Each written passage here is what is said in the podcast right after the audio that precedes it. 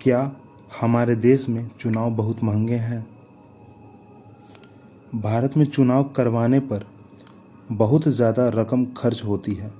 जैसे 2014 में लोकसभा चुनाव पर ही सरकार ने करीब 3500 करोड़ खर्च किया।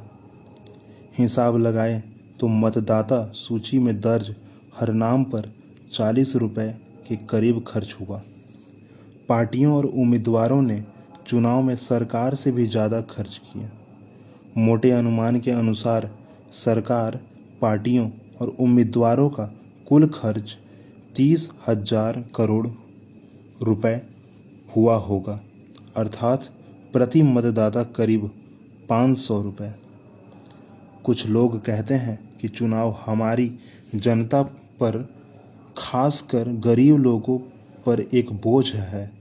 और मुल्क हर पाँच साल पर चुनाव कराने का बोझ नहीं उठा सकता।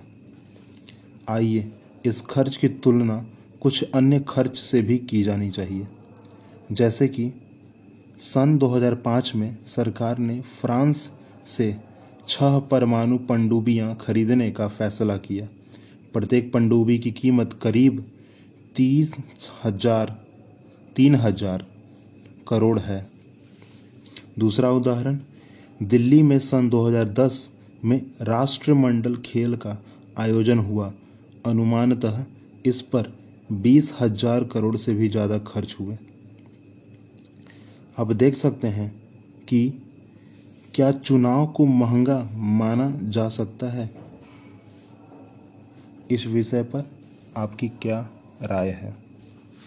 आप भी क्वेश्चन आंसर कर सकते हैं। आप भी अपना स्वयं का मंतव्य दे सकते हैं कमेंट्स में।